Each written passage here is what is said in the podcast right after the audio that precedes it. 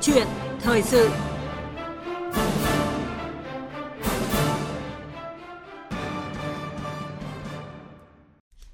Thưa quý vị thính giả, bỏ sổ hộ khẩu có lợi cho dân phải quyết làm. Đó là khẳng định của Bộ trưởng Bộ Công an Tô Lâm tại phiên họp của Ủy ban Thường vụ Quốc hội cách đây mấy ngày. Khẳng định của Bộ trưởng Bộ Công an Tô Lâm thể hiện quyết tâm chính trị mạnh mẽ của chính phủ hướng tới nền hành chính vì dân phục vụ.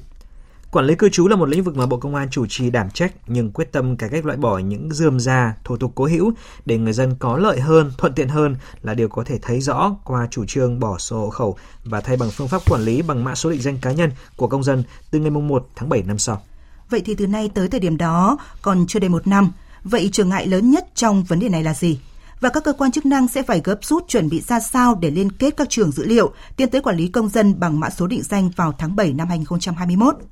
Và trong câu chuyện thời sự ngày hôm nay thì chúng tôi có mời tới phòng phát thanh trực tiếp luật sư Trần Viết Hưng, trưởng văn phòng luật sư công lý, đoàn luật sư thành phố Hà Nội để bàn về chủ đề này. Còn bây giờ thì à, xin mời phóng viên Văn Hiếu bắt đầu cuộc trao đổi trực tiếp với vị khách mời. À, vâng, à, xin à, cảm ơn các biên tập viên à, Phương Anh và Hoàng Ngân ạ. À, trước hết thì xin cảm ơn luật sư Trần Viết Hưng đã tham gia chương trình của chúng tôi ngày hôm nay. Xin kính chào các quý vị thính giả của Đài Tiếng nói Việt Nam. À, vâng, à, quý vị thính giả quan tâm tới chủ đề này thì hãy gọi cho chúng tôi theo số máy trực tiếp tới phòng thu là 0243 934 1040. À, chúng tôi xin được nhắc lại số điện thoại của chương trình là 0243 934 1040. À, trước hết thì xin mời luật sư Trần Viết Hưng và quý vị thính giả à, cùng theo dõi một phóng sự ngắn của à, phóng viên Phương Thoa về vấn đề này.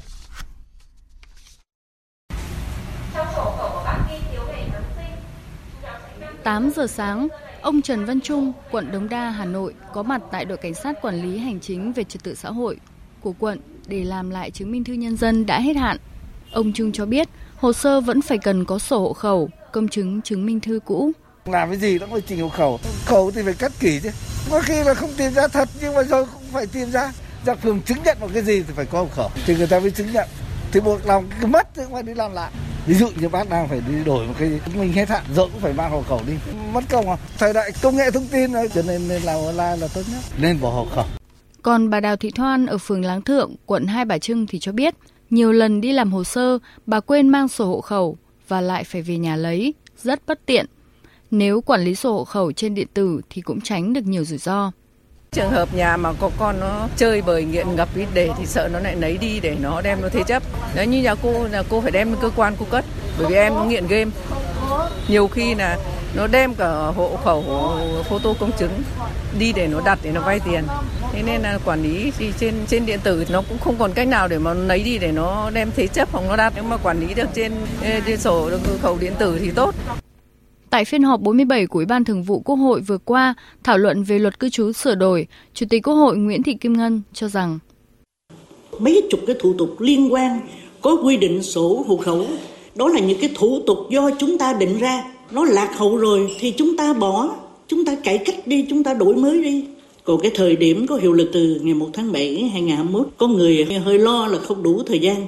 Nhưng mà chính phủ, Bộ Công an thì cho là đủ thời gian phải không? Còn trong trường hợp mà tới đó nó còn lấn cấn gì đó thì quốc hội có thể ra một cái nghị quyết cho gia hạn thêm À, vâng, à, vừa rồi là tổng hợp ngắn của chúng tôi về những ý kiến à, nhiều chiều liên quan đến việc à, quản lý dân cư bằng số định danh cá nhân à, thay cho sổ hộ khẩu. À, thưa luật sư Trần Viết Hưng là có một con số đáng chú ý là tới thời điểm này thì chúng ta mới cấp được mã số cho hơn 18 triệu người và số dân cần cấp số định danh cá nhân thì lên tới 80 triệu người. Thực sự là một con số không nhỏ thì ông có nghĩ cái việc này là thực hiện nó không phải đơn giản đúng không? Dạ, tôi đúng rồi. Tôi ờ, đồng ý với cái quan điểm đó. Vâng. À, theo ông thì với một khối lượng công việc ờ, đồ sộ như vậy thì ngành công an cần có lộ trình cụ thể như thế nào để thực hiện? Trước hết thì tôi cũng có một số cái ý kiến như thế này. Thứ nhất là cái sổ hộ khẩu ấy thì cũng đã hoàn thành cái sứ mệnh của mình. Thì theo hiến pháp năm 2013 thì quy quy định về quyền tự do cư trú đi lại, giao dịch và quyền các cái quyền tự do về vấn đề ứng cử bầu cử, học tập, về quyền sở hữu tài sản và quyền bất khả xâm phạm về chỗ ở, riêng tư, bí mật cá nhân thì được nhà nước ờ, công nhận là quyền con người và quyền công dân và được nhà nước bảo vệ tôn trọng. Thế do vậy, tôi nghĩ rằng là cái việc bỏ sổ hộ khẩu là góp phần tiến tới cái sự công khai minh bạch, đơn giản hóa các cái thủ tục hành chính, giảm thiểu cái thời gian của người dân để làm các cái thủ tục hành chính đáp ứng được các cái nhu cầu về phát triển. Thế thì thứ nhất vừa rồi ấy, thì ờ, qua cái số liệu mà thống kê thì tôi thấy rằng là cái dữ liệu mà ừ, ngành công an đã báo cáo lên ủy ban thường vụ quốc hội tôi nghĩ rằng là một cái khối lượng tôi nghĩ rằng công an ngành công an trong thời gian tới mà còn rất nhiều công việc phải thực hiện mới đáp ứng được đủ cái yêu cầu mà của ủy ban thường vụ cũng như là các cái dữ liệu để phục vụ cho cái việc mà thay đổi bỏ cái sổ hộ khẩu Vâng, thì với một cái khối lượng à, công việc đồ sộ như vậy thì à, theo ông để mà có thể thực thi à, từ mùng 1 tháng 7 năm sau thì có nên triển khai thí điểm ở một số địa phương trước rồi sau đó triển khai rộng rãi trên cả nước hay không? Theo ý kiến của cá nhân tôi thì việc này thì không thể nào mà thí điểm được vì thay đổi thứ nhất là phải thay đổi các cái các cái văn bản luật và văn bản dưới luật nó rất nhiều phải cần sự chung tay của quốc hội của nhà nước của chính phủ và người dân đồng làm đồng kết làm đồng bộ từ trên xuống dưới và triển khai toàn diện. Chứ tôi nghĩ rằng là cái thí điểm như này rất khó. Vâng, trong thực tế là một trong những cái băn khoăn của người dân là ừ, hệ thống pháp luật là không đồng bộ, chưa sửa đổi bổ sung kịp thời khi bỏ cái sổ hộ khẩu giấy. À, có thể là ảnh hưởng đến các cái quan hệ về pháp luật à, giao dịch của người dân à, như là ngân hàng, thừa kế này, xác định hộ nghèo hay hộ cận nghèo. Thì theo ông thì những vấn đề này cần phải được tính tới như thế nào trong thời gian tới ạ? trong thời gian tới thì tôi nghĩ rằng là khi mà hiến pháp đã quy định như vậy rồi, là các cái văn bản luật cũng đã quy định rồi, thế thì chúng ta dần dần, chúng ta cũng, người dân không nên quá lo lắng về cái việc là bây giờ chính phủ và quốc hội triển khai cái việc là bỏ sổ hộ khẩu mà ảnh hưởng đến cái quyền của cá nhân mình thì các cái cơ quan hành chính nhà nước bộ công an hay là các cái cơ quan sẽ có những cái lộ trình và sẽ có những các cái văn bản dưới luật, văn bản luật để triển khai và thực hiện để giúp người dân thực hiện tốt những cái quyền của mình.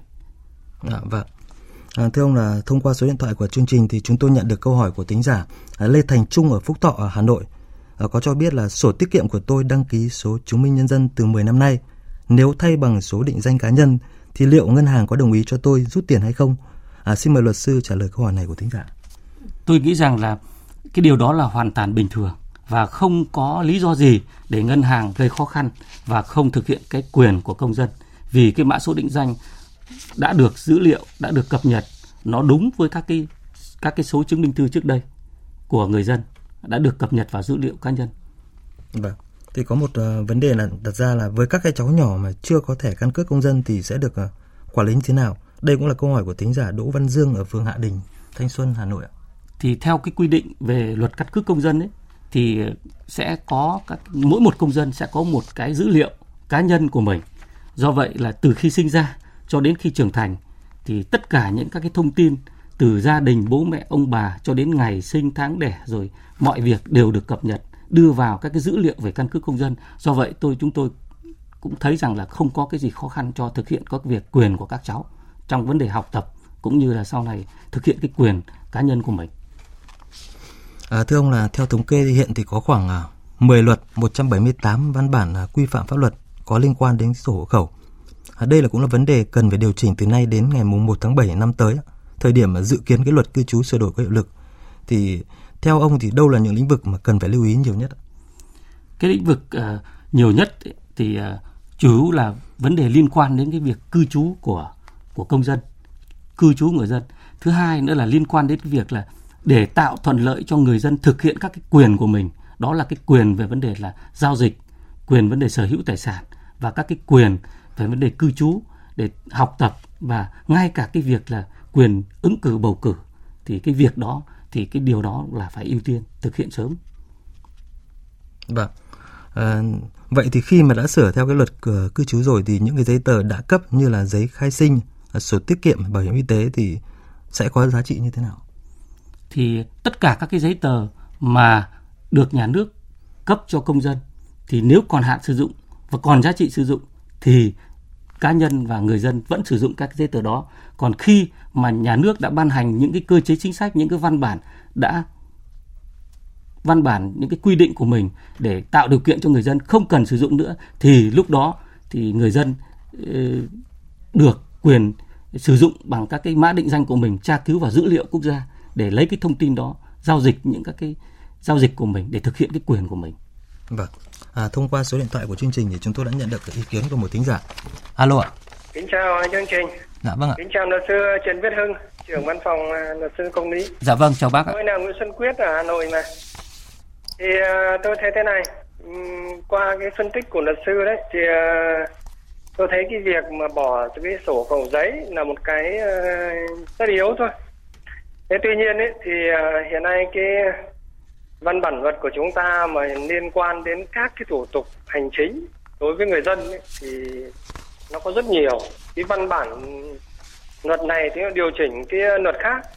Đấy nó hoặc là có liên quan. Bây tôi nói ví dụ như là bỏ cái sổ hộ khẩu. Thì bây giờ những cái giấy chứng nhận quyền sử dụng đất của những tức là cấp cho hộ gia đình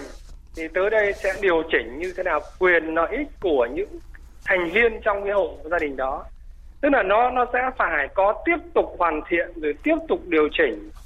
bổ sung để mà làm sao chúng ta hoàn thiện được cái kỹ thuật à, về mặt văn bản để thuận lợi nhất cho người dân. Đấy, đấy là cái thứ nhất. Cái thứ hai cái quan trọng tôi cho là cũng không phải cái sổ hộ khẩu nó là cái cản trở cho cái việc mà làm thủ tục hành chính mà nó cũng phải các cái thủ tục hành chính ấy, thì chúng ta cần phải được công khai minh bạch để cho người dân nắm được và có cái giám sát đấy, khi mà đến à, làm nhiệm vụ tôi tôi nghĩ như vậy À, vâng. À, thưa luật sư Trần Viết Hưng, ông có ý kiến như thế nào về cái ý kiến của thính giả Nguyễn Xuân Quyết ở Hà Nội ạ? Vừa rồi thì à, tôi cũng đã được lắng nghe ý kiến à, của vị công dân à, vừa gọi lên. Thì tôi cũng có ý kiến như thế này. Thứ nhất là thay đổi về cái việc mà ờ, chúng ta ban hành cái luật về vấn đề cư trú ấy, thì đúng là như thính giả nói rằng là chúng ta có rất nhiều các cái luật và văn bản dưới luật là đi theo. Có thể là liên quan đến vấn đề luật về đất đai luật về nhà ở, luật về căn cước công dân hay là luật về hộ tịch, luật về nhập cảnh xuất cảnh cư trú của người Việt Nam. Rồi ngay cả cái việc là không trong công tác là khám chữa bệnh về nghĩa vụ quân sự nữa thì cũng rất nhiều các cái văn bản luật và các những cái văn bản dưới luật chúng ta phải thay đổi phải có những cái hướng để đơn giản hóa. Thứ nhất đấy, thì tôi cũng ờ, đồng tình với lại ý kiến của các vị thính giả rằng là, thứ nhất là ảnh hưởng gì đến cái quyền của người dân. Thì tôi nghĩ là khẳng định rằng là cái này thì không phải là bảo là ảnh hưởng được. Vì thứ nhất là ta thay bằng các cái văn bản giấy, bằng cái sổ hộ giấy, thông qua cái sổ định danh là quản lý con người bằng điện tử, thì tất cả những các cái liên quan đến cá nhân, con người, thông tin của cá nhân đó đều được dữ liệu quốc gia ghi nhận. Và khi các cái tổ chức nhà nước, người ta thực hiện cái quyền của công dân như là vấn đề là mua bán tặng cho, giao dịch về bất động sản thì thì các cái cơ quan đó sử dụng các cái dữ liệu trong kho dữ liệu quốc gia định danh, mã số định danh của cá nhân để thực hiện cái việc nó rất là thuận lợi cho người dân chứ không không cần, chúng ta không phải mang cái sổ đến nữa, chúng ta không phải đi công chứng về chứng thực, đưa cho các công chứng viên để giao dịch đó thì giảm thiểu được cái phiền hà rất là minh bạch và tiết kiệm được thời gian, chi phí tiền bạc của nhà nước cũng như là của công dân. À, vâng, à, thông qua số điện thoại của chương trình thì chúng tôi nhận được ý kiến của một thính giả ở quận Hai Bà Trưng. À, có hỏi luật sư Trần Viết Hưng là cái việc bỏ sổ khẩu thì làm sao quản lý được nhân khẩu trong một hộ gia đình? À, vì trước đó thì có trường hợp là có một trường hợp là một hộ tách hai khẩu. Vậy quyền lợi của mỗi cá nhân sẽ được à, đảm bảo như thế nào? Tôi nghĩ rằng là căn cứ vào cái quy định ấy thì ở đây ta không nói về cái việc là ta không bao giờ nói được ta bỏ các cái nhân khẩu với nhau tại vì đây là ta bỏ cái sổ hộ khẩu là sổ giấy ta quản lý cái con người thông qua cái mã định danh và cái mã định danh đấy thì bố các cái thông tin về bố mẹ ông bà về anh chị em đều được dữ liệu cập nhật và đều được có trong cái tàng thư trong cái dữ liệu của cá nhân đó của công dân đó. Do vậy khi thực hiện các cái quyền của mình đều được đảm bảo chứ không phải là mình bỏ đi các cái giao dịch về trong gia đình với nhau. Vâng. về nhân khẩu nó vẫn là là vẫn còn và được quản lý trên hệ thống điện tử chứ ta không quản lý bằng giấy tờ nữa Vâng. À, thưa ông thì như vậy là mặc dù còn à, rất nhiều việc phải làm thì nếu mà hoàn thành thì công việc này là vô cùng hữu ích trong cái việc quản lý công dân. Dạ đúng rồi. Tránh được những cái thủ tục à, phiền phức cho công dân. Đúng như vậy. Vâng. Thì thì ông có thể nói rõ hơn về vấn này được vấn đề này được không? Tôi nghĩ rằng là uh, như vừa đầu thời đầu tiên chúng tôi cũng đã nói là cái sổ khẩu nó cũng đã hoàn thành cái sứ mệnh của mình. Thế thì trong cái công cuộc cải cách tư cải cách hành chính của chính phủ nếu như mà ta cứ duy trì cái sổ hộ khẩu thì sẽ làm chậm đi làm giảm đi cái cái gây các cái thủ tục phiền hòa cho người dân mà từ cái sổ hộ khẩu nó ảnh hưởng đến các quyền thực hiện của mình. Do vậy là tôi nghĩ rằng là cái việc mà tiến tới bỏ các cái sổ hộ khẩu giấy và thay bằng cái bỏ hộ khẩu giấy chuyển sang dữ liệu quốc gia, thông tin cá nhân thông qua mã định danh có trong dữ liệu quốc gia thì tôi nghĩ rằng là hoàn toàn thực hiện và tôi nghĩ rằng là chúng ta thực hiện quyết liệt, thực hiện sớm để sớm áp dụng cho người dân để làm sao là hàng năm tiết kiệm được cho chi phí ngân sách nhà nước hàng ngàn tỷ, tránh mất thời gian cho người dân và đảm bảo được rằng là cái quyền của công dân. Chúng ta phải khẳng định là khi thay đổi cái gì thì cái quyền của người dân vẫn được đảm bảo. Và vâng. tôi nghĩ rằng là các cái văn bản pháp luật của chúng ta văn bản dưới luật của chúng ta đã rất đồng bộ và tôi nghĩ rằng là chúng ta sửa đổi theo cái hướng là gì sử dụng các cái mã định danh làm các cái xử dữ liệu để chúng ta thực hiện các cái quản lý người dân thông qua cái mã định danh tôi nghĩ là hoàn toàn thực hiện và sắp tới là thực hiện sớm được. Vâng, ừ, vậy theo ông thì người dân cần lưu ý những cái điều gì để à, giúp chính phủ cũng như ngành công an là sớm hoàn thiện cái cơ sở dữ liệu công dân quốc gia và tiến tới quản lý dân cư bằng mã số định danh dự kiến có thể đưa vào hoạt động từ tháng 7 năm sau. Hiện nay tôi được biết rằng là chính phủ rồi là ngành công an đang triển khai các cái bước là ờ, cấp các cái giấy tờ, các cái ừ, thông số, các cái biểu mẫu cho người dân để người ta người dân